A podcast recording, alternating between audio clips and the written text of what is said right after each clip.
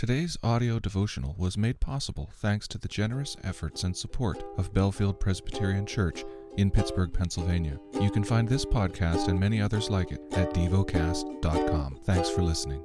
Heidelberg Catechism. Question 122.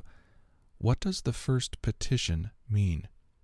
Hallowed be your name means help us to truly know you, to honor, glorify, and praise you for all your works and for all that shines forth from them, your almighty power, wisdom, kindness, justice, mercy, and truth.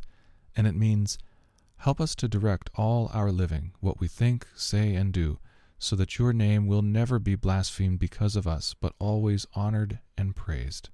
The lesson is from the book of 2 Corinthians. 2 Corinthians chapter 4 Therefore, having this ministry by the mercy of God, we do not lose heart, but we have renounced disgraceful, underhanded ways. We refuse to practice cunning or to tamper with God's word, but by the open statement of the truth, we co- would commend ourselves to everyone's conscience in the sight of God. And even if our gospel is veiled, it is veiled to those who are perishing.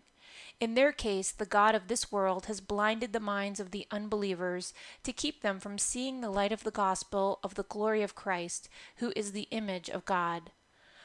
For what we proclaim is not ourselves, but Jesus Christ as Lord, with ourselves as your servants for Jesus' sake. For God, who said, Let lie light shine out of darkness, has shone in our hearts to give the light of the knowledge of the glory of God in the face of Jesus Christ. But we have this treasure in jars of clay to show that the surpassing power belongs to God and not to us.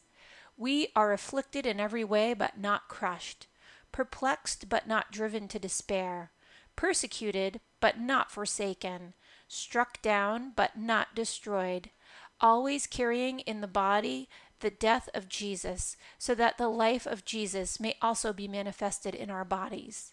For we who live are always being given over to death for Jesus' sake, so that the life of Jesus also may be manifested in our mortal flesh. So death is at work in us, but life in you.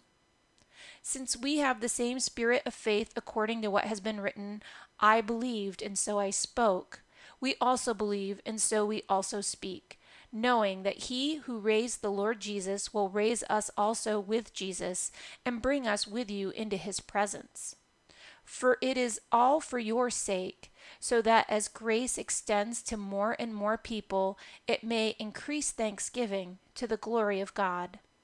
So we do not lose heart. Though our outer self is wasting away, our inner self is being renewed day by day. For this light, momentary affliction is preparing for us an eternal weight of glory beyond all comparison, as we look not to the things that are seen, but to the things that are unseen. For the things that are seen are transient, but the things that are unseen are eternal.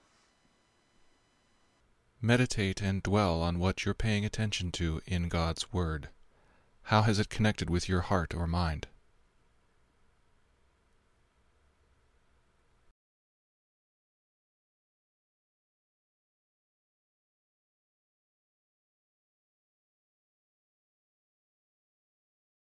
Pray to God freely about what has moved you today. Turn your thoughts to Him and enjoy His presence.